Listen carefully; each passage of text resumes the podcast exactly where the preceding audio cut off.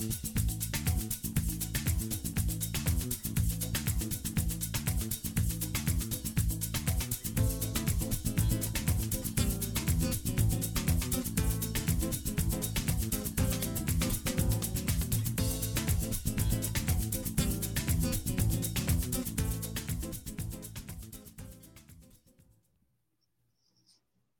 Hop into the mystery machine, everybody. We are off to the circus to recap Big Top Scooby Doo. I am the Brazilian dragon himself, Felipe, who loves Scooby snacks, and I am not alone. I am here with someone who has tamed many a wild creature in her time to do her bidding.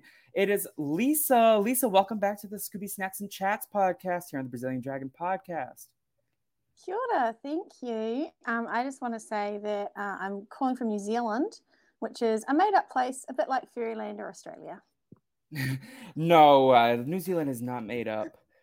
Cannot be made up because we love Lisa. And if New Zealand was made up, then I wouldn't have a friend in New Zealand. How are you been, Lisa? It's been about a year since you were last on the podcast. What's new with you, if you have any updates? I don't can't think of anything like a, a, lot of stuff in my life, but nothing that you know people listening to a Scooby Doo podcast are going to be like, oh yeah, wow, Lisa's in a new position now. Man, learning and development's the best. Well, I'm excited for you, so we can talk offline about all the things. But uh, you are such a homie. I love talking to you always. And Lisa is such an MVP that she was willing to push this podcast back two seconds before we recorded last time. Um, but I'm excited to chat with this movie. Uh, we talked in the pre show that Lisa and I have different takes on the movie. So I'm excited to hear her glowing remarks because this was one of my least favorite ones of the modern Scooby Doo era. But I'm excited to break it all down with Lisa. I'll still give it a better score than she gave Loch Ness Monster. But um, Lisa, have you had any inspiring Scooby Doo thoughts since we last chatted? Uh, I don't think so. My love for Scooby Doo has been, you know, consistent and strong throughout my entire life, and you know, I'm I'm still at that place. I haven't watched Velma. I got put off by all the like bad reviews and things. Yeah. Um. Yeah. Although I have, I still, I'm resolved. I'm resolved to read that book, Those Meddling Kids, which came out maybe in the late '90s or early 2000s, which is sort of. Scooby-Doo I haven't read it either. But yeah, that's my we, next mission. Before I'm on this podcast next, I will have read that book and I can give you a review. A little book report. Mm-hmm. yes. Well, I can tell you, you can skip Velma or watch a YouTube recap if someone's put that out there. It's fine. Uh, it's nothing special. Hopefully, season two is better, but who knows now when that's coming mm-hmm. out. Um, mm-hmm. So, with that said, Lisa, overall thoughts on this movie before we dive deep into the recap? Big Top Scooby Doo, which originally premiered on October 9th, 2012 um, direct to television movie. Uh, overall thoughts? Uh, well, uh, unlike some other Scooby Doo projects I have looked at for this podcast, I've loved it. I thought it was very funny, very self referential, sort of poked fun at the things that Scooby Doo, you know, that sort of irk me about Scooby Doo at times. So uh, I thought it was a great one. Very clever. Yeah, no, I thought some of the writing, I really uh spoiler alert, I like the ending where they solved the person and then they still had like an extra bad guy to find out. I thought that was a nice twist and that's something that I really took away as a positive for this movie. And we'll talk about it at the end where like they caught the first guy and then the other guy was off with um the the jewels and we'll break it all down but i thought that was actually a really creative twist and uh, this movie did have some meta moments that i appreciated and that was probably like where the praise from me ended. I really was disappointed in this one. I was really looking forward to it. Maybe it was because i know we had a great guest lined up but um yeah maybe it's also like i don't know. I thought this one was very like insular. Like we got to know the whole circus crew but i think part of the love of mm. Scooby Doo for me might be like the travel aspects and like seeing the different areas and how Scooby Doo reacts to the different environments. And we like really stayed in one location the whole time. And that might have been a detractor, but I'm not really sure. Let me go read my Letterboxd review of this one. Um, yeah, I liked that part of it. Like, I liked that it gave you a chance to just really sit with all the characters and the setting. Yeah, so that was a positive for me. See, I didn't even give myself enough notes for the future because I said defund circuses as my notes for this movie. so um, we'll talk about it. I have the plot notes here. Do you want to dive into the plots, or do you do you have anything else you want to add before we get started? Actually, wait. Before we get started, what is your history with the circus?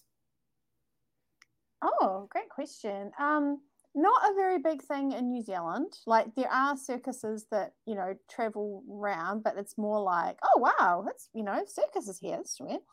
Um, there was there was like a sort of a circus that just traveled around the South Island of New Zealand that had like its camp just outside of the city where I live.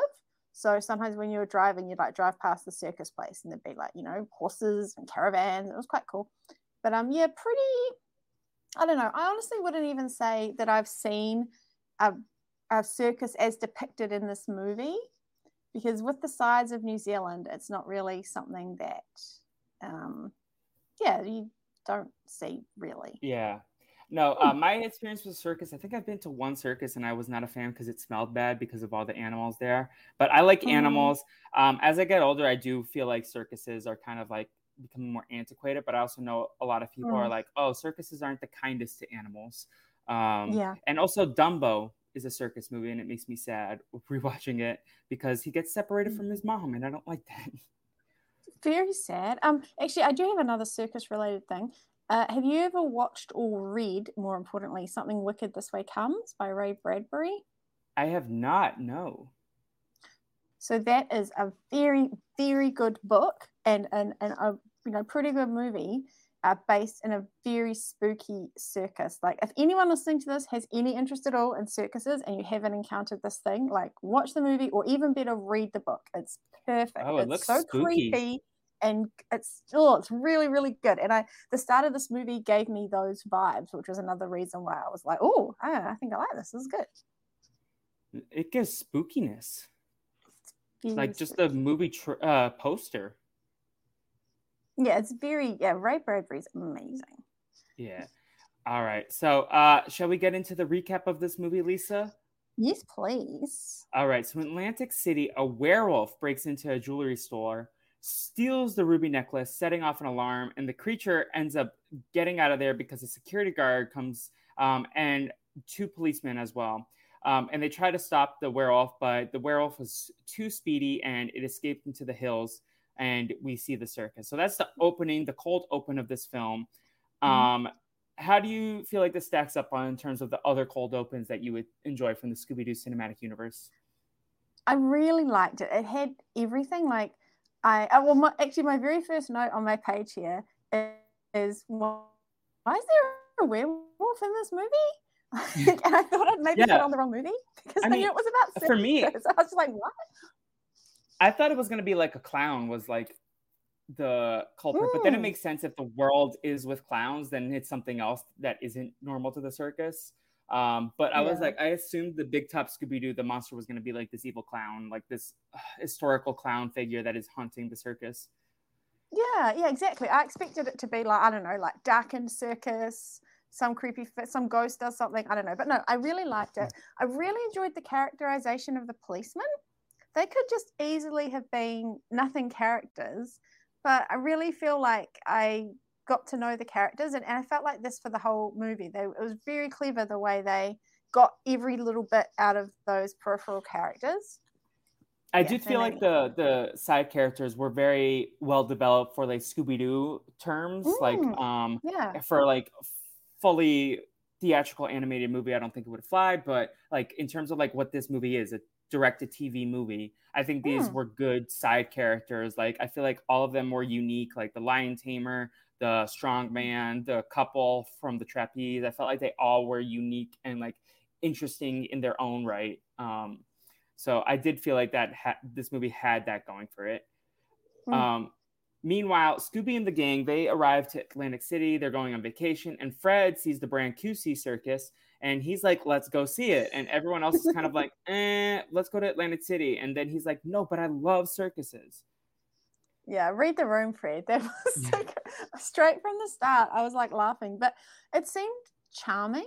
Like mm-hmm. Fred can be sort of oblivious to social cues and sort of bulldoze his way through and other properties. And I don't remember thinking like, ah, oh, But this, he was just so wholesome in his love for the circus, and he was just blinded to everyone else's very, you know, extreme disinterest. So I, I was surprised how much I enjoyed Fred here it makes Fred a little bit more likable, like than other experiences that we've had with Fred. It's like, oh, mm. this is like a weird little quirk about Fred that he is obsessed with circuses. Like, I like when we get to like these characters have been around since like the 50s, 60s, the 60s actually, um, and it's like it's so cool that they like add these little details. And it's like, ooh, here's a weird quirk about Fred, like 50 years after he was like created. Like he is obsessed with the circus.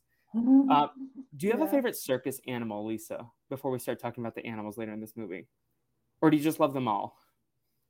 Um.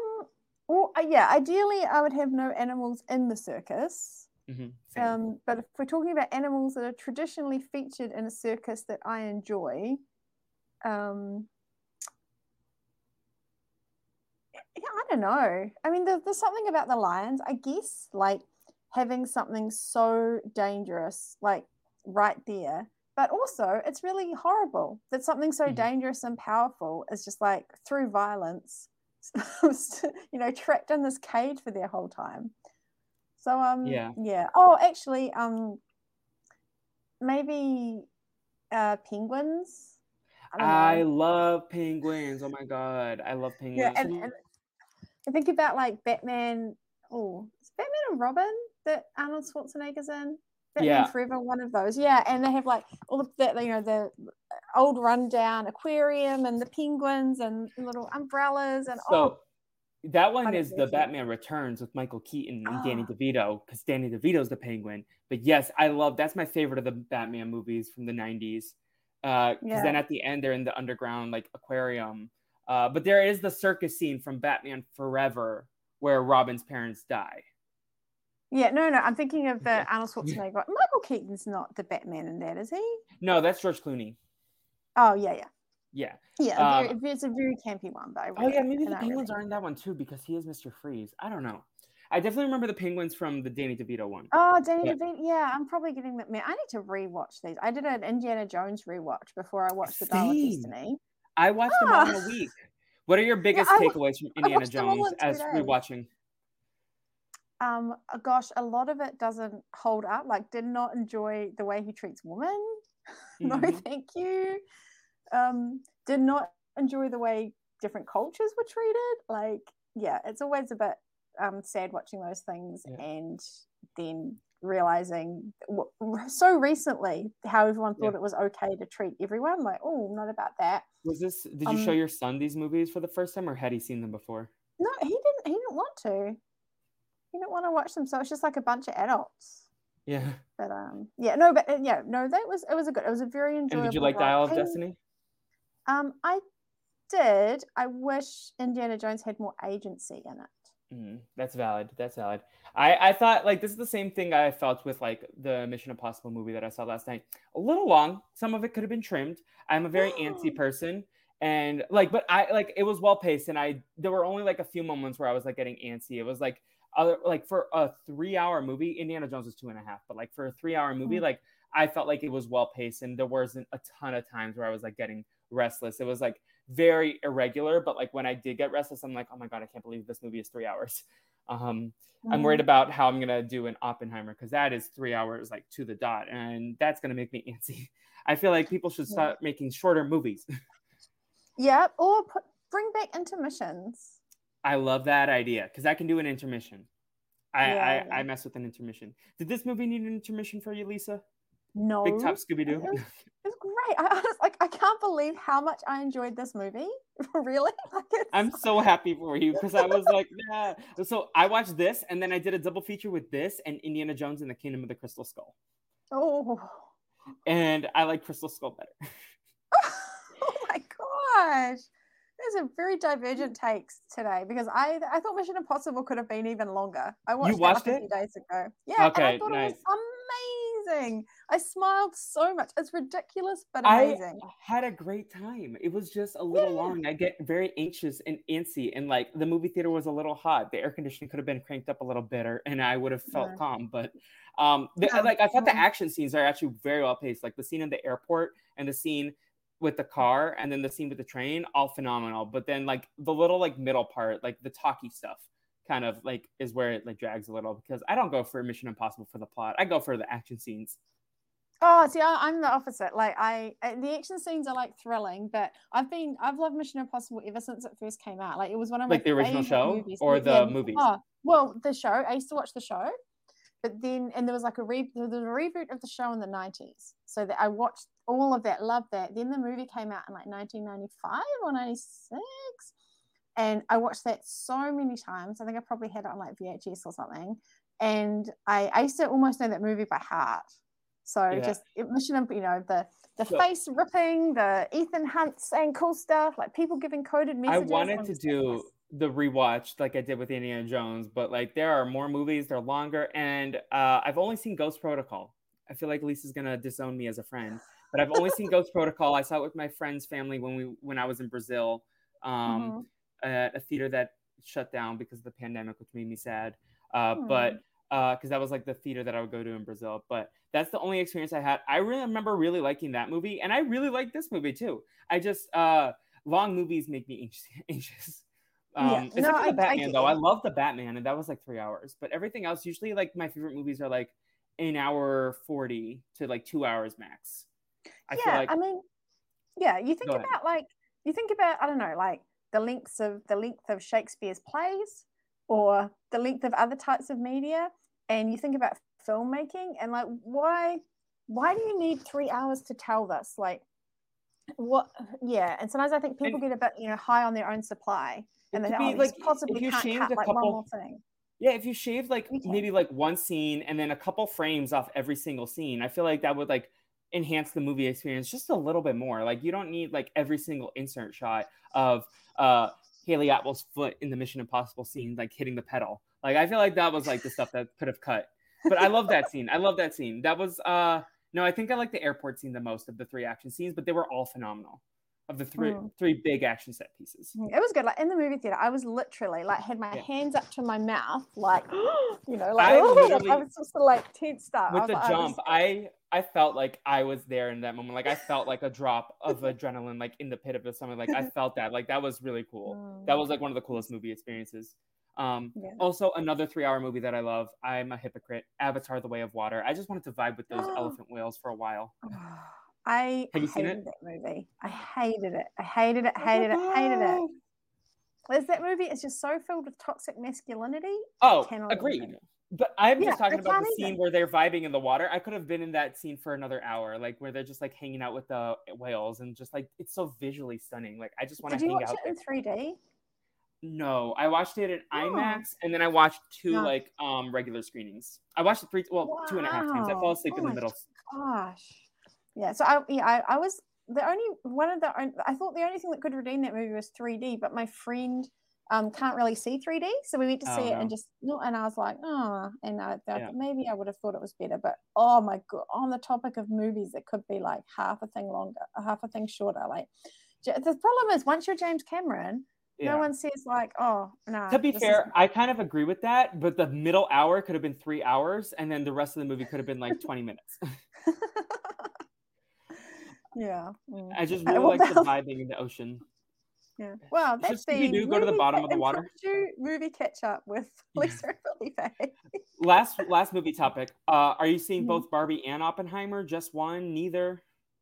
I'm not going to see Oppenheimer because I'm really against uh, nuclear weapons and war mm-hmm. and all that stuff. So I very rarely go to see any movie that has even Mission Impossible. Like I don't love all the violence. It's not the way I like to do things, but yeah. Uh, like I said, that's got like a bit of a place in my heart. Um, yeah, and definitely Barbie. Actually, I don't know if you've seen the outfits Margot Robbie's been wearing, the Barbie outfits. Yes. That's the Barbies that like I have. Like that's my childhood Barbies that she's dressing up as. So I'm like, oh yeah, okay, I definitely have to go and see this.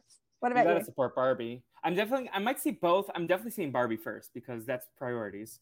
Um, mm-hmm. but I, if my group of friends wants to go see Oppenheimer, I will go. But like again, a three-hour movie is a commitment, and I get anxious like just thinking about it. Like I remember I was like really like against going to see the Batman, but I was like I want to see the Batman, and then I loved it. It was my favorite movie of last year. Mm-hmm. But uh, I it was it was definitely like a mental hurdle to get through. Like when you sit down in the theater, it's like I'm gonna be here for three hours. I hope it's chilly. Um, mm. Anyways, uh, do you have any other movie takes that you want to share at this time, or should we go back to Scooby Doo? oh yeah, okay, yes, I do actually. This is a very random recommend, but I watched a documentary about the making of the Tony Hawk PlayStation games. Oh. Um, I'm just going to quickly Google to find out what it was called, but it was like an hour long. Um, oh, until the wheels fall off. No, it's called Pretending nope. I'm Superman. Oh, love oh, it. Pretending I'm a Superman. Yeah, and it was just a feel good, super interesting um, story. I played like you know a lot of the original Tony Hawk video games. And yeah, I really liked the way it incorporated technologies, people's personal stories, interesting stuff about history, you know, skate scene, good music. It was a real good time. Okay, so that's Lisa's recommendation, and we can circle back to this at the end as well when you do your pop culture plugs. But I am here for it. Um, going back to speaking of like being on wheels. Okay, yeah. Well, I had something. I was did this Scooby Doo movie seem a bit like I don't know raunchier or like a little, yeah, or something. Yeah, like the, I noticed the the sign outside Atlantic City said Atlantic City always turned on. I did and, not um, catch that. Even when Velma, they were talking about Atlantic City, and I can't remember. I think it might have been Daphne. It was like I Atlantic City, mate. Well, apart from the gangland shootouts, it's just yeah. like things like that. I was like, oh, I'm not like sort of more, more. I don't know, adult sort of jokes. I was just surprised. Just random like adult content that they throw in there like uh, re- yeah yeah and i thought you might know if, if you might be like oh no that's just sort of the that just seems normal but to me it stood out in a way that i didn't even catch that but that's interesting but like uh, maybe it is normal and i just don't realize it there are definitely times where i have noticed like adult innuendos but this one i didn't catch anything or maybe i did and i didn't write it down and i don't remember now because mm-hmm. it's been a couple weeks but um we get to the circus and it's not open until the next day. So they decide to look around when they notice the front door is unlocked. They search around and they meet a man pursuing a werewolf that has intruded into the circus. And we see another werewolf attack, uh, but Velma scares off the were- werewolf using a spotlight. Um, hmm. Velma very crafty in this movie with that hmm. spotlight. Yeah. Yeah, um, as soon Velma, as someone did something smart, I was like, oh, that's Velma. I know it was meant yep. to be like a mystery who was behind the light, but I was like, no, it's her, of course. Yeah, Velma was struggling a little bit in some of the recent movies that I discussed, but like this was hmm. a good comeback episode for Velma or comeback movie. Let me see uh, when the last time I gave Velma an MVP was like the last time you were here, Lisa. uh, do, and no one's given a Velma an MVP since before then. Oh wait, no, that's that's a lie. My friend Matt Matt gave her an MVP in Music of the Vampire. I'm lying. But the last time I gave her one was when you were here for Abracadabra Doo. Yeah, it seems like um from just from listening to your podcast because I've always listened to your podcast, but I don't watch all these like sometimes horrible Scooby Doo movies. Yeah, catch a piece. Yeah, it does seem like they're struggling with the char- they're struggling with the characterization of Velma a little bit. Yeah, but I think I, yeah. I think um hopefully we'll see some more uh Velma supremacy in the next number of Scooby Doo movies. I can't believe I'm literally just getting over halfway done with this project. But yeah, I'm, okay. I'm, eager after watching this one. I'm eager. Like the next time that I will probably watch the next one. Okay. Ahead of the podcast because I let's see what the next one, one is. The next one I think is a short. It's Scooby Doo Haunted Holidays and it's 22 minutes. So that's, oh. that's not that oh, I think I might have already. Well, there's the next one after is Mask of the Blue Falcon, which I think you said you've seen before, right? Mm, no, no, you've seen Batman of the Brave and the Bold. Yeah, yeah. yeah, so yeah. the Batman one. yeah, we had that one on the DVD. Um, okay, yeah. Um, so they're in the circus, and um, well, they're gonna go into the abandoned. Fred is very eager to go. Just to go back a little bit, Fred's super eager to go into the abandoned circus again. Everyone's like, wild. no, no, no. But he's just like pushing it, pushing it. And then I, the, the Shaggy talks about like where an abandoned circus sits on the creepiness scale, and like this crew has been to so many creepy places. I was wondering, like, what would be your personal, like, on the creepiness scale? What's the one place where you would just be like, no, no, never going in there, not at all? Okay, so this might be something where I grew up in New England, but there are some times where, like, my parents would take me to like dinner parties, and it would be in this very like secluded, like wooded neighborhood that like every house mm-hmm. was like very far apart from each other, and Mhm. uh, they it, those would always like give me like a little bit of the creeps. Uh, just like Mhm. the like random middle of nowhere vibes, uh, especially if there was like Yeah, a yeah. cemetery nearby. Um, Mm. like Old Town Salem, Old Town Hampshire, Massachusetts were both like kind of like spookier areas. I'm trying to think in Los Angeles if I've seen any like spooky areas. Um, oh, the Laurel Canyon uh, Mhm. here, like it's this aban- like it's the same sort of thing. Like houses are kind of distant from each other, and it's this big windy canyon. Like that could be creepy. For me, it's not, but I could see how it can be because Mm. it's like there's usually a lot of cars around there, so it's not as spooky. But uh, what about you, Lisa? Any any spooky areas? Yeah, I think um any area that's sort of designed to be full of people but is empty, like Mm, like a know, like- museum? yeah, yeah, museum at night, or like a shopping mall, like big and big Ooh. office block. I'm like a if weirdo. someone I like the uh, empty shopping mall at night. Uh, after because the movie theater I go to the most is oftentimes I go like Thursday or Friday nights, and once it's closed, then I have to walk back to my car through the mall, and it's by myself unless there's like a security guard around. But that's like I'm always like, oh, this is so peaceful. But I, Mm. I understand why people like would be spooked. yeah, I find that very unnerving. Now I might be spooked now that you said that out loud because I haven't really thought of it before. it's just it's like it's this is a space that's designed for like hundreds or maybe even thousands of people and like it's just you like Yeah. yeah, that would be if someone said to me i'll go into the middle of this graveyard at night and like get this Absolutely thing not. i'd be like okay but if someone said "Uh, go into the middle of this high rise this office building and get the i'd be like oh no i'm fine Now, just- can I ask, as someone who's lived in the jungle for almost 40 days and it's like pitch black at night from everything I've understood, Mm-hmm. Yeah, can that be is. spooky? I know you're with other people, but like, can that be super spooky? Like in when you were in Thailand? Um, no, like uh, no, because it's like you're so just just to sound like ridiculous. You're so like one with nature in Okay. that setting. It's very comforting. Like, I remember sometimes if I'd like get up to like go to the bathroom or just like get up to have a, a walk because it's very hard to sleep. Very hard to Mhm. sleep there. So you might often sort of get up in the night, and it was just beautiful. Like the because there's moonlight. There's you know no street lights. There's just like the water lapping. There's these I remember where we were on the beach, or not wasn't a beach, but where we were on the hydro lake, there was a very large island across from us, and just sort of hard to describe, but it was almost like a big, dark, comforting blanket over everything, and you get to know all the noises of the jungle, and no, it was That's very cool. chill. Also, your season has one of my favorite tribal councils. It's like Mm. felt it looked very cramped, but it was very pretty. Yeah, it was it was like a cave. Yeah. Yeah. Um, it wasn't it wasn't cramped. Oh, it's tiny. Yeah, by the time you get the jury in there, it was a little bit, but I don't know. I never had to sit on that side, so I had Yep. so much room.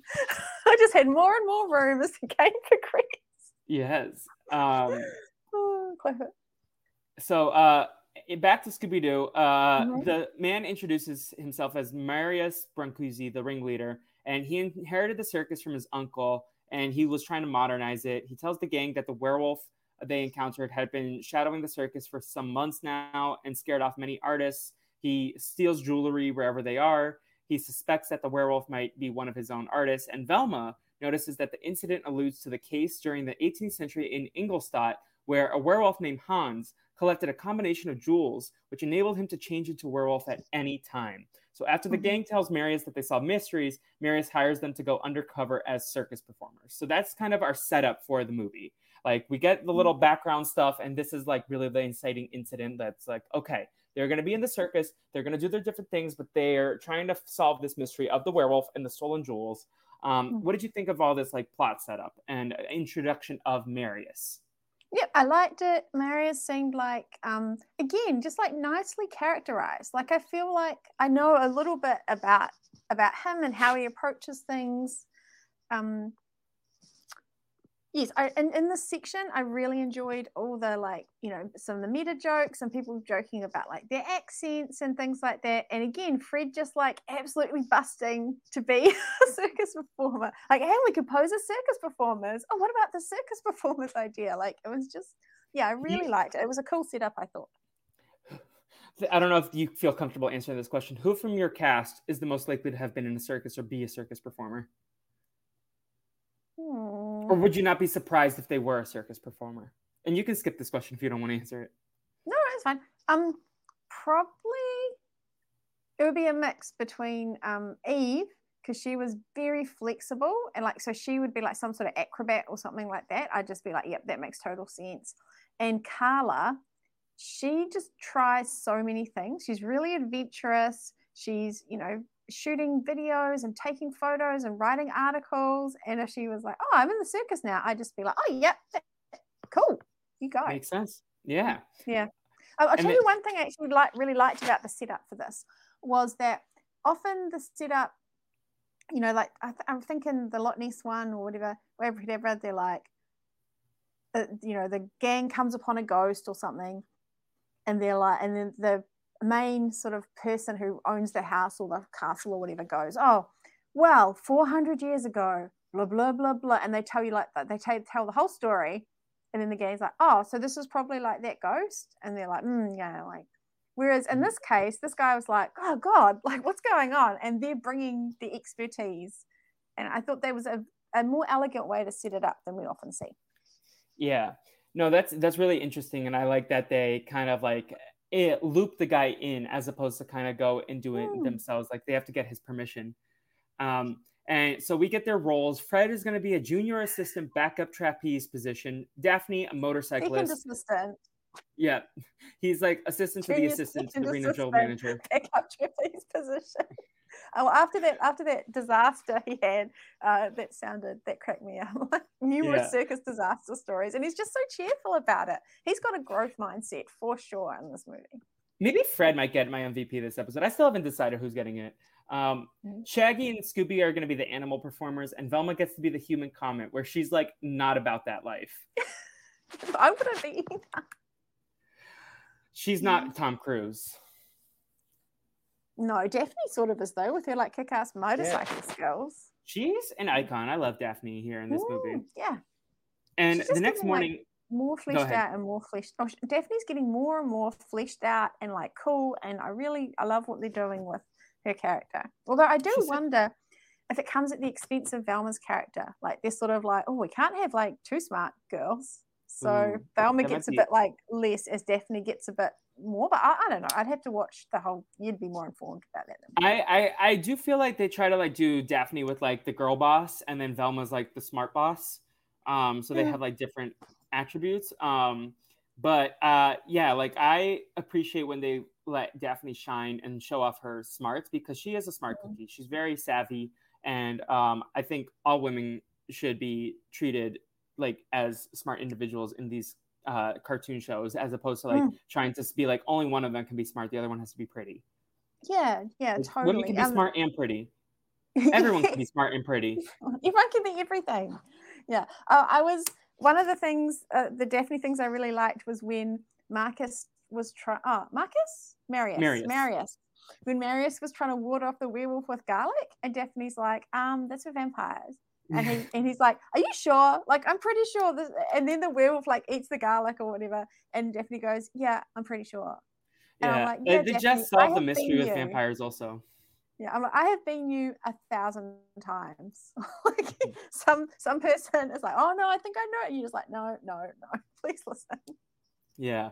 Um, so we get introduced to the other circus artists. The animal trainer is Whitney Doubleday, who tells them that Marius plans to eliminate all animal acts in order to modernize the circus.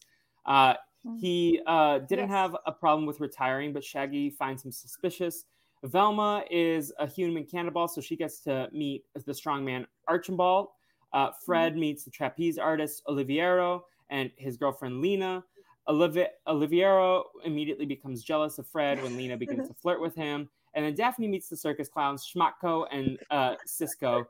And uh, Cisco only communicates with a horn. So Schmatko tells Daphne that he is reluctant to have this role as a clown, says he was once an actor in the Soviet Union. And Schmatko mm-hmm. goes to get refreshments, but then he is abducted by the werewolf. So I just dropped a lot of information on you, a lot of the plot.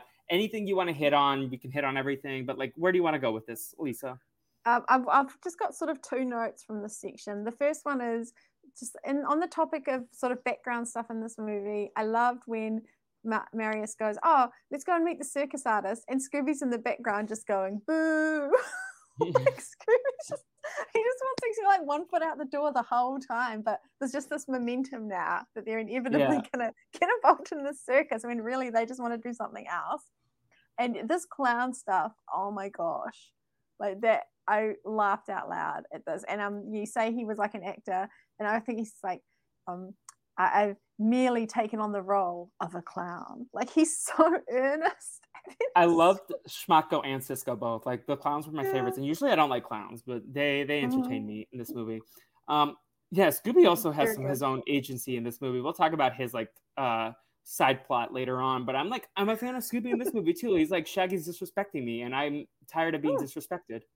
Yeah, yeah. He's like, no, like I yep, I want to solve the crime and I want I'm being a good sport, but that is not okay. Yeah, and it was not yeah. okay. I was, I was sort of like disappointed in Shaggy in this movie a little bit, but um, oh well, we get there. Yeah, so we get uh, the gang witnessing another robbery by the werewolf. They're chased by a second werewolf wearing Schmatko's uniform. Um, so they tell Marius, and Marius is like, the show must go on. So Daphne has to fill in for Schmatko, and Fred is going to do the tightrope act to fill in time. Uh, so we get uh, their first big act as a group. Scooby's act uh, is a success, but Shaggy takes credit for Scooby's performance, and he tells the audience that he's Scooby's trainer, uh, mm. which annoyed me. So where do you, I was very upset with Shaggy in this moment. Yeah, like, Shaggy, what? what? the heck? Yeah, I was very happy Matthew Lillard was doing his voice, but very unhappy that he was treating Scooby Doo with such a lack of respect. The disrespect, and Scooby is the star. I the show is hmm. called Scooby Doo. It's not called, Shaggy. Yeah. yeah. Um, uh, I meanwhile, it was oh, it sort of illuminated how when um you know people can people try and meet needs all sorts of ways, right? And I think Shaggy feels, you know, we often see this in these Scooby Doo movies that Shaggy wants to be taken more seriously, or he wants to be considered, or he wants to choose what happens. Because in the setup, you know, like uh, Fred and Daphne and Velma are sort of the parents, and Scooby and Shaggy are sort of the kids, you know, and Scooby's a literal dog, and Shaggy gets treated at times with, you know, even less respect than Scooby does. So you can see why Shaggy, when he gets these opportunities to be in love or, you know, be a star or have people admiring him, he goes against his sort of bigger values to just sort of get amongst it. And yeah, yeah. that's what I think happened here. It's understandable, just, but still disappointing. So disappointing. Scooby deserves better. Um, and we also get Velma uh, that right before she's about to perform, the two werewolves attack Shaggy and Scooby and Fred and Marius drop the trapeze safety net on them, but the werewolves are nowhere to be found. So uh, the performers receive a big round of applause because they think the werewolves were part of the show, which um, mm-hmm. silly, silly audience. Um, so the next day, Marius shows the gang the reviews from the performance and is like, okay, these are the best reviews he's ever gotten. So in the reviews, they were like, Shaggy is the greatest circus artist, and Scooby's annoyed again. And uh, the critics also call Scooby Scabby, which upsets me, and I wanted to fight those critics. Um, when Marius goes to show the rest of his artists the review, Archibald knocks a book and the uh, Ingolstadt werewolves off the shelf in his office, and the gang is starting to suspect that Marius might be involved in the werewolves attacks, since Marius initially claimed to have no knowledge on werewolves. The page which has the list of the jewels a werewolf needs is the one that Velma finds that the only jewel left uh, that the werewolf doesn't have is a carbonado, car- carbonado, and I just wanted pasta after uh, watching that scene because um, it sounds like carbonara. And then they confront Marius about the book, and Marius is like, "The book is not mine." So that's a lot of information again. So Marius mm. is a suspect now, but I was also mm. like, mm, if they're suspecting Marius, it's not him. That's usually my tell with Scooby Doo. Mm, yeah, uh, you've watched more than me. Uh, that didn't like put me off. I was very in the dark in this movie, just to like, just to give an illusion to the future. I was very in the dark in this movie about who the villains were. Like, I've got a list, and I'm just like, I know the same reasons why none of these people could be it. I don't. I got one of them. There was the plot twist that I was like, oh, I was like, oh, we solved it. They're there. Um, but I mm. didn't. I I got one of them, but it was like literally like 10 minutes before that it was revealed that I was like, oh, I think it's this person. We haven't seen this person in a while. Um, that's mm-hmm. why I thought it was them. But um, I didn't, I thought it was like the sus was too strong on Marius for it to actually be him. Uh, mm-hmm. I did suspect him for a while at the beginning, but once they like started investigating him more, I was like, mm, no, they're too on top of him. If he were to be the werewolf, they would be on him, around him. He wouldn't be able to pull it off. Yeah, yeah but that doesn't always yeah i was applying i think i was applying like a little bit too much reasoning i was like oh if this person's mm-hmm. there then they can't have been there but it, I don't know. I'm probably applying too much like deductive reasoning to a 2012 Scooby Doo direct to TV. hey, movie. but that's yeah. the fun of this podcast. yeah, that's true. That's Uh, true. Oh, so there was, the- I, I love. Is the there bit, anything else you um, want to discuss?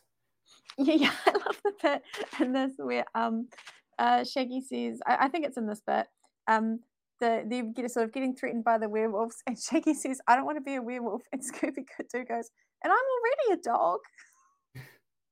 yeah, Scooby deserves better. so much. Um, Mm. when going for a lunch break, Shaggy receives numerous praise from the locals, and Scooby gets more annoyed. Uh, so Shaggy bribes him with a wheelbarrow full of Scooby snacks to prevent him from quitting. And I'm like, no, Scooby, you should quit regardless. Mm, Um, yeah, I thought Scooby I thought Scooby was going to turn that down, but oh, Scooby Yeah. snacks. See, Scooby should have gone on strike like the actors. Mm, yes, yeah. Ma- Marius Very informs the glad to see gang. that. Yeah, same. I, I, it's, it's wild, and I'm here for it. Um, M- Marius informs the gang that they will be doing a private show for Wolfric von Riddingsvard, a singer from the band Wolf's Moon. So we forgot to talk about this. Shaggy is obsessed Mm. with this band. We find that out early on. There's a billboard that he's like, I would love to see them in Atlantic City. Um, so Shaggy's very excited about this. And Velma also discovers that a carbonado is also called a black diamond, which is a jewel that Wolfric owns. So this is all starting Mhm. to put the pieces together. And as I'm doing this recap, I am starting to like be like, okay, this is a very craftily written Scooby Doo movie compared to some other ones.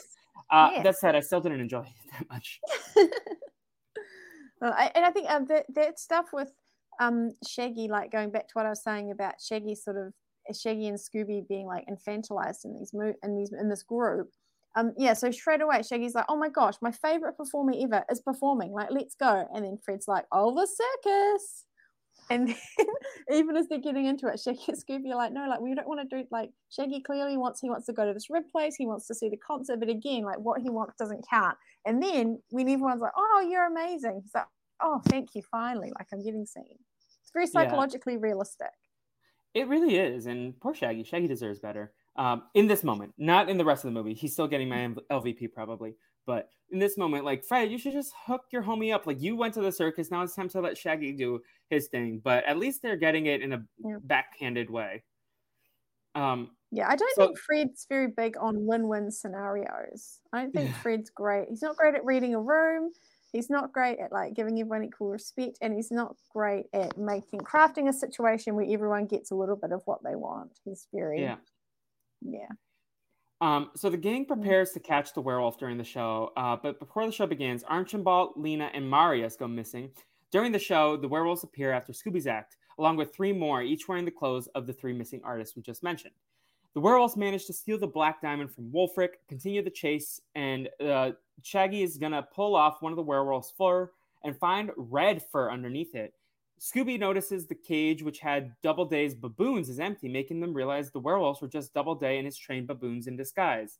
Shaggy uses one of Doubleday's Spanish commands to stop them. Doubleday is, tries to escape, but is tranquilized, caught by Archibald, who claims that he was tied up in a storage shed, a short storage shed, but managed to break the ropes, and they find the rest of the missing artists. So we didn't really discuss this, but Doubleday, the animal trainer, had the trained baboons, and Shaggy and Scooby learned that they trained the baboons using Spanish. So uh, calmate or uh, cansate. I don't remember the words, but like it was, they were just saying uh, descansa, Yeah, yeah, I like that. Yeah. Yeah. So I like that they were um, uh, doing as much educational material as Dora tries. I've been learning Spanish on Duolingo now for we need to be friends on Duolingo. I'm a French girl. Oh girly. yeah, yeah, yeah. Um, 836 days. Oh, I'm just on seven. Uh, pero mi español es muy mal, muy mal. Es es bueno. Uh, pero um, so I've been wanting to get on Duolingo for a while, and then I matched with this girl on Hinge, and like she was like talking about Duolingo and like in her bio, and we were texting for a while, and I'm pretty sure she ghosted me now, but she's the reason I got on Duolingo. So shout out to that girl, um, and shout out to the bird on TikTok who's hilarious. And that's why, because we were talking about the Duolingo TikTok account. And then she asked me Oh. what was on my For You page. And then I told her that there was like Glee and Disney Channel stuff. And then I don't know, maybe she was uninterested from that. She just ghosted me after that message. Maybe she's busy. Who knows? I don't know. People are so weird. Okay, while we're sharing weird hinge experiences, um, uh, this is what I find the absolute weirdest. when you match with someone, so you've liked their page, they like your page, and they ask you, like, or no, so yeah, you get a thing saying this person's liked your page, and you look at them and you're like, yep, that seems cool. And they've written you a message, and the message is something like, hey, I see you really like board games. What are some of your favorites? And then you write back, hey, oh, I really like this game and this game. What about you? And then they never talk to you again. Yeah. And you're like, what? I, what on earth? Like, I don't feel like anything I wrote in that message. Like, I, I just like what what makes people just go oh nah. Like you understand and, if you have like a little bit of a conversation but I I can relate to the fact of disappearing sometimes because I will delete those apps randomly and then reinstall them later and try to pick up where we left off. But like also if you are going to initiate the conversation you should at least like respond. If like maybe i'm trying to give people the benefit of the doubt and they're like oh they delete the apps. But like if you're still on the apps and you ignore it that's weird it's really weird like you can even like so if that was i mean I, yeah like i say I'm, I, the same thing happened with someone i was like i had my profile like walking and they're like oh where do you like walking around here and i'm like oh you know i really like this if i want to do a bit of a longer walk i do this like what about you nothing it's just like People are strange. There's nothing in this answer that could protect your son. Don't allow him to ever get on the apps because they're trash. yeah, it's it's hard. It's rough. I don't. Yeah, do not. I don't go on them. Like I just I've got them on. So if any, I've just got one. I've just got Hinge, and if anyone likes me, like I get notified. But I don't go on and like you know like people anymore or see messages yeah. because I'm just like, oh, this is just disheartening to the max. Yeah, exactly. Yeah. Um, who who do you think is I um no that's a dumb question. Fred's the most likely to be on Hinge or on any of the apps probably. Fred and Daphne, I feel like uh, maybe Shaggy. Fred, no, Fred would be on Tinder. Yeah, yeah. I think Velma, Velma, Velma would be on Hinge and Daphne would be on Bumble. Okay, or maybe the maybe the other way around. And Scooby would be on the one where it's like you match to like walk your dogs together. it's like a dog dating app. Oh, awesome! We don't have that in New Zealand. That would be that would be that's unfortunate. Um, yeah. So, anyway, I think I'm, I think I'm on the on the topic of dating. I think I'm going to open up my dating pool to be international. Slay, I love it. Long distance relationships are my future. I feel like. Just meet someone from the Patreon group. Megan did it, and Paul did it. we'll get cookies. Yeah, very very open. Very open. Yeah. Any, any patrons out there? um, oh my god. Yeah. Mm. Anyway, no, but then you're gonna also on. have like creepy Survivor fans coming into your DMs. Maybe like stay on the apps and don't open it up to like the the random patrons. But you never Survivor know. You never fans know. aren't creepy. I think someone who's interested in dating a winner of Survivor is someone that I would be interested in also. to be yeah. I mean, you you have to be like if someone's interested in that, like that is like a fact about you. You are a winner of Survivor. You're, people, if they're not interested in dating a winner of Survivor, then you like there's like some mental block that wouldn't be there. Uh, yeah, I had this. Um, oh my god, I had this old partner, and um, uh, so this is after I won Survivor, right? After I won Survivor, and after everyone was like, no, I mean, not everyone. Like, I'm not trying to sound like conceited or something, but you know, a lot of people were like, "Wow, she did really well. Like, that was a good game of Survivor. Like, no, well done." And this jerk would still try and tell me stuff about Survivor like we'd be watching American Survivor. He'd be like, oh, I think this person should have done this. And I'd be like, oh, no, like, you know, for this and this reason, that definitely wouldn't have worked with the numbers. He's like, oh, no, no, no. Like, like I'm not saying everyone has to agree with me 100% with everything I say about Survivor. That's ridiculous. But this guy would not give me, he wouldn't give me one fucking thing. And I'm just like, you're so wrong. I, I wouldn't say this to his face, but my internal monologue would be like, you are so wrong. Please, please listen to me. Give me a little bit of credit here. Yeah. He would not. Yeah, guys like that can just jump in the bin. Yes, clown, like like Schmatko, but not as cool. Um, no, no. Oh, I would, I would actually maybe if he'd been able, able been able to express himself through like a honker, that would have been he could have been like honk honk honk, and I'd be like, oh, you're saying my takes on Survivor are great. I agree. Yes. Let's go to dinner. It's giving Charlie Brown the teachers. Yeah, uh, yeah, yeah, yeah. Or there was this one part where he's like doing the thing, and then I can't remember who it is, but they're like, hmm, but what would they have done with the forklift? this movie made me laugh a lot. I'm happy that you had that experience. I wish I had that experience. um, so we see that Doubleday is still unconscious and is taken away by the police, uh, but they can't find any of the jewels. Um, so this is where I actually really started to like the writing and like, oh, this is gonna get a little meta. They're like, oh, usually we still have more time. Like th- we don't solve the mystery this quickly Yes. usually. I love Um, that. And the next day, the Brancusi Circus packs up and prepares to leave Atlantic City. Marius thanks the gang for, and he gives them free passes to any of the Brancusi Circus performances. Archibald bids Velma good luck in finding the Black Diamond. Schmatko informs Daphne that he decided to quit his job as a clown and pursue his dream in the theater. Uh, Mhm. however, after the circus train begins to depart, Velma starts to think that there is something missing. Velma remembers that Archibald last heard that the jewel was referred to uh, uh, not as the Black Diamond, but as the Carbonado, and recounts that before Doubleday was captured, he said, You won't take us that easy, meaning that he had an accomplice. So she also noticed that during last night's performance, the ropes around Archibald weren't broken, but the ends were cut. So she remembers that only they, they only found the book about the Ingolstadt werewolves when Archibald knocked it off the shelf. So they Hmm. start putting the pieces together. Archibald planted it there, and they're like, "Oh, he's Doubleday's accomplice." So they get off this high-speed uh, pursuit on a train, and they see Archibald attacking Marius to get the box office money. And Scooby, Shaggy, and Daphne are going to board the train to save Marius, but due to Shaggy and Scooby delaying Daphne, she couldn't join them. And this is where Shaggy apologizes for Scooby uh, to Scooby for being a mean person, taking credit for the act, and they reconcile and free the baboons to help them start Archibald, uh, subduing him with tranquilizer. So, what do you think of this Archibald plot twist in the ch- train heist? Which this is the third movie I've watched in three weeks with uh, a train heist between Mission Impossible and uh, Indiana Jones. Is is this ranked third with those? Yeah, this is the Yeah. worst.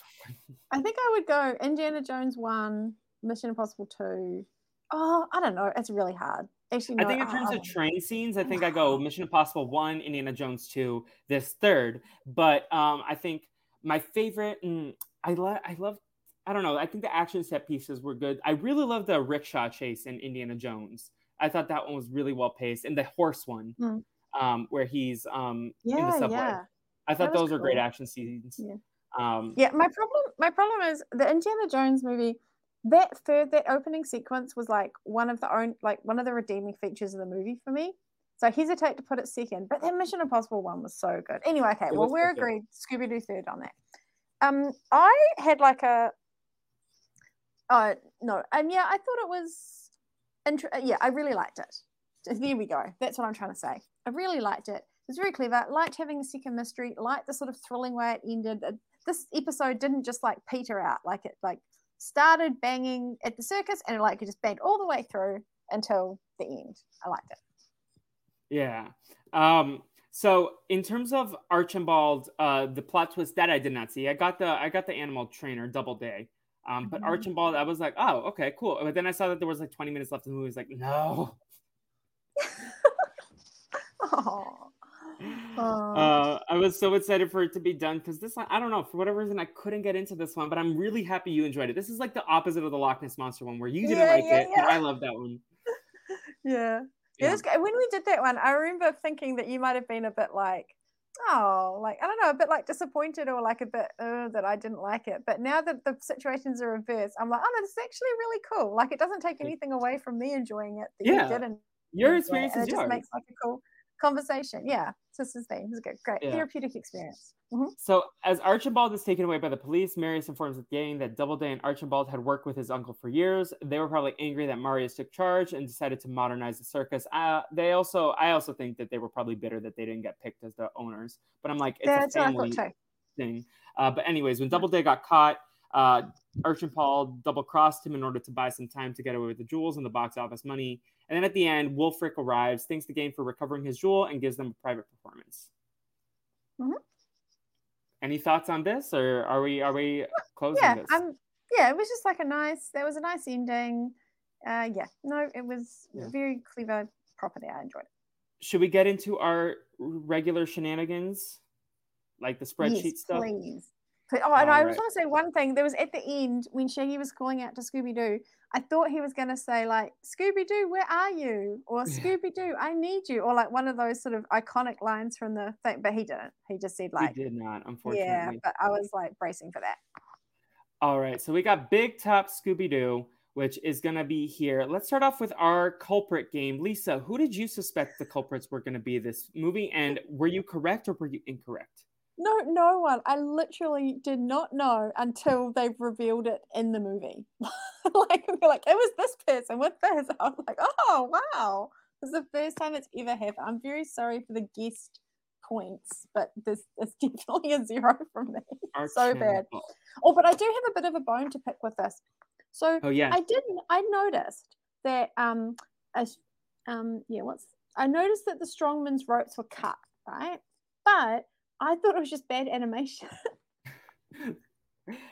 no, so it was, was like, intentional, I guess. Like those have been cut, but then I was like, oh no, come on, Lisa, you know, you're over analyzing. But I've realized now I should not. I shouldn't. I should. I, I should never underanalyze a Scooby Doo movie. You really you need to have, get into that. Did you have a guess at all, or were you just like, I don't know, and I'm just gonna say I don't know? Like no, Ruby. I was, I, yeah, just nothing. Like so clueless, so clueless. Well, it's okay because, because, I, I ruled out everyone basically. I was like, well, that can't be right, and then I didn't. Yeah, nothing. So sorry, sorry. Maybe that's sorry why you enjoy it so much because it got you. It didn't. It didn't uh, blindside you. Uh, mm. Like you were blindsided. You didn't. You couldn't uh, have. You couldn't get it. Um, I ended up uh, thinking it was Doubleday. Uh, I did not see Archibald coming, but it made sense afterwards. So with that, I have 29 points, and the audience has 27.5, or the guests have 27.5. Mm-hmm. Um, and sorry, shall we go to our MVPs, LVPs next? Yes. All right. So we're gonna do this. Uh, we got Big Top Scooby Doo. Lisa, do you want to go first, and do you want to start with the LVPs or the MVPs? Um. Well, I've got, I've got LVP, I've got a, a, a um, I, I will give you a real one, but my fake one is Scooby Doo in human form. I can't I believe will... we haven't talked about yet. Yes, that do you want to talk about it? So disturbing and made me deeply unhappy. I get it. I get it. I didn't like it either. So I put that Scooby Doo human um, in there as the LVP. Um, yeah, if you haven't watched this, if people are listening to this podcast like me and don't watch this movie, do not get tempted to YouTube Scooby Doo as a human, the weird dream that Shaggy has. It, it's permanently marred my love of Scooby Doo. So weird. I'm glad I don't remember it that deeply. I just remember being uncomfortable by it, but I don't remember what it looks like, and I will not be googling it. Um, and then, do, do you have a bonus MVP as well, or no bonus MVP? Um, oh, a bonus one. Um, uh, no, I don't. No, no, I don't. All right. So, who do you have an MVP or LVP from the core group, or do you want me to start? Oh, you you can start. I'm gonna give my LVP to Shaggy because he was being a conceited diva, and I didn't like that behavior, and Scooby did not deserve that. So that mm-hmm. is why mm-hmm. Shaggy is getting my LVP of the core five. Lisa, do you have your LVP ready, or do you want me to do MVP? Yeah, no, no, I do, and it's exactly the same as yours. Good choice. Yeah. Good choice. Exactly the same. Just hor- horrifying. Shaggy and Scooby, yeah. you've been through so much. You're best friends. Like, just treat. There's it no excuse to treat someone that badly. Agreed. And then in terms of MVP, do you want me to go first, or do you want to go first? Because transparently, I'm still thinking of mine. well, good. Well, I want to go first because I've got an absolutely shocking someone I never thought I would ever say was the MVP. And Did I get it right? Fred. Yeah. It's Fred. Yeah. I just, he was so delightful. I love his earnestness. I love his pursuit of joy. I, I just love it. There's, there's bad things, but uh, yeah, for me, I just, oh, heart Lisa, do you want to know how you just made history? Oh, yeah. You are the first person, other than myself, to ever give Fred an MVP point in the history of this podcast. Woo! Congrats on your history. With that said, I am a part of me wants to give it to Fred because he was living his best life, but I think for the sake of diversity, I will give it to someone else, and that means I am between uh, either Scooby or Velma. I love Daphne, but she was kind of like mm. B tier, and I don't see it, so I think I'm gonna give it to Velma just because she was a queen bee in this. Uh, she got mm. things done. As much as Scooby is my guy, I think he deserved better than what Shaggy was giving him. But like in terms of his agency, I think I don't know. I really want to give it to Scooby. Like my heart wants to give it to Scooby, but I feel like I shouldn't. I should give it to Velma. So I'm giving it to Velma. Hmm. Yeah. Yeah, yeah. Daphne was my second choice. Um, she yeah because she was she was so smart. She knew she knew her stuff. Her motorcycling was amazing yeah, so I did did like Daphne in this one. Yeah, Daphne and Fred are normally not the two characters that I'm, you know, all about. But this was, yeah. a, a well, well-rounded movie. I agree. And in terms of Big Top Scooby Doo, I will go first with the score. I gave it a 1.5 on Letterboxd. I stand by it. Like in hindsight, I think maybe I was too critical, but like my experience watching the movie was not the best.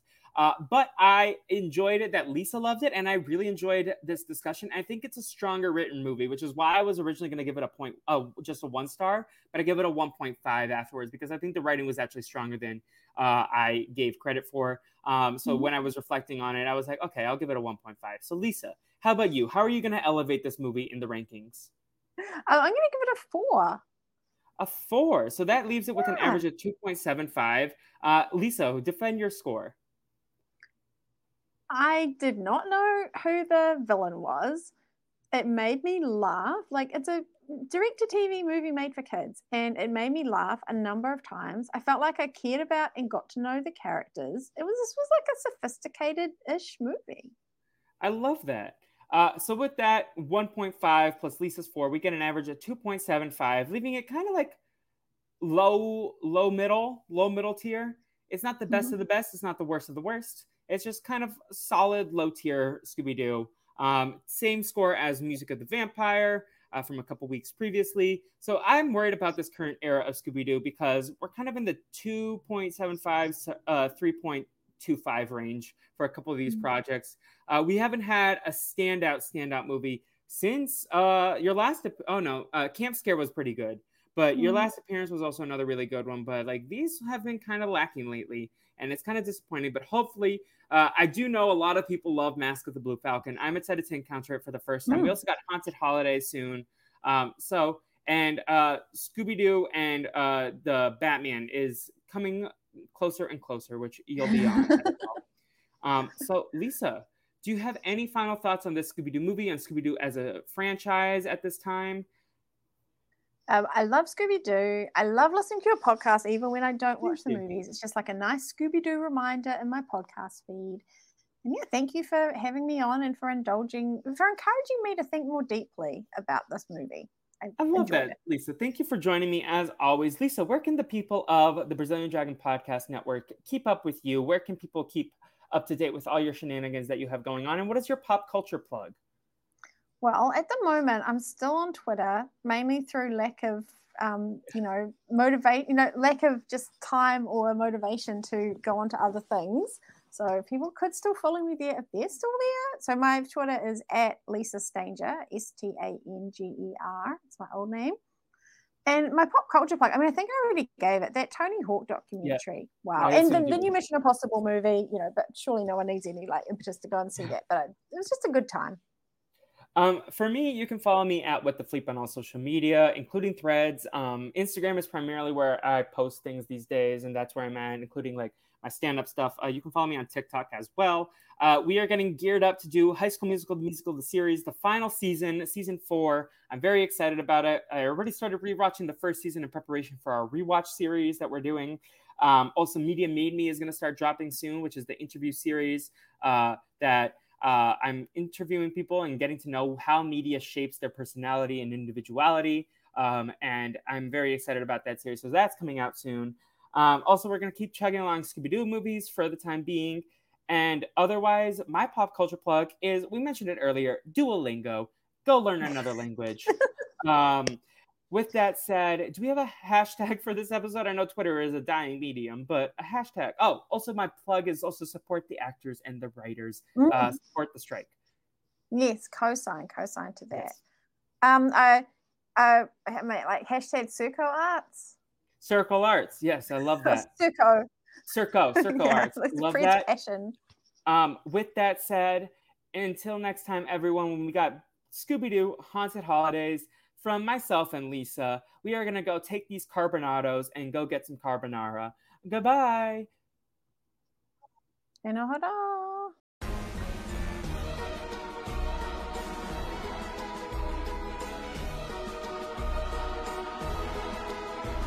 Step right this way, it's finally the day. The circus comes to town. We're true to the bill the acrobats thrill and wild